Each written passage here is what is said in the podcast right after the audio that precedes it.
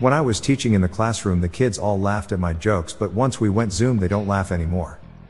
My wife says I am not remotely funny.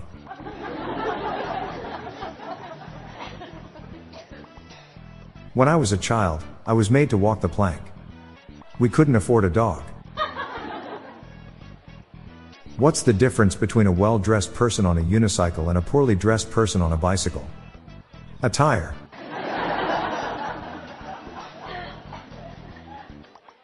I asked my wife if we spoiled the kids.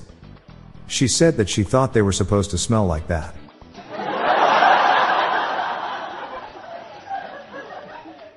Why did it take up until last year for Volkswagen to finally manufacture electric cars in the United States? Because it took them a while to get the bugs worked out. A guy tried selling me a coffin. That's the last thing I need.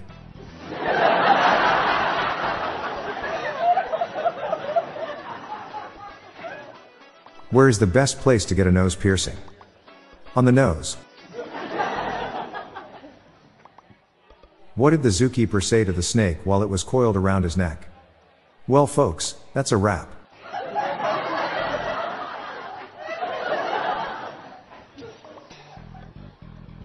Will a bear hurt you if you wear a raincoat? That depends on how fast you can run in a raincoat.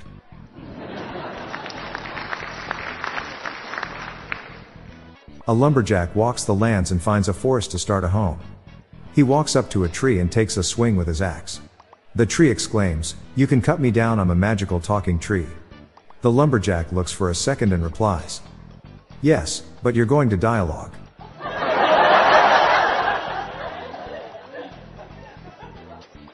what do you call the beaver who gets stuck with the bill? A platypus.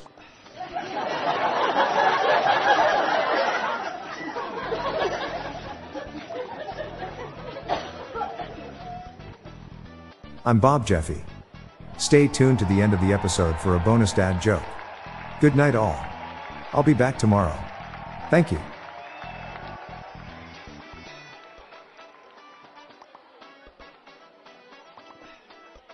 Hey everyone, I now have a YouTube channel and I would appreciate you subscribing to it. Just go to YouTube and search for the Daily Dad Jokes podcast or check the show notes page for the link. Thanks. The Daily Dad Jokes podcast is produced by Classic Studios. See the show notes page for social media links and joke credits. I decided to buy new headphones.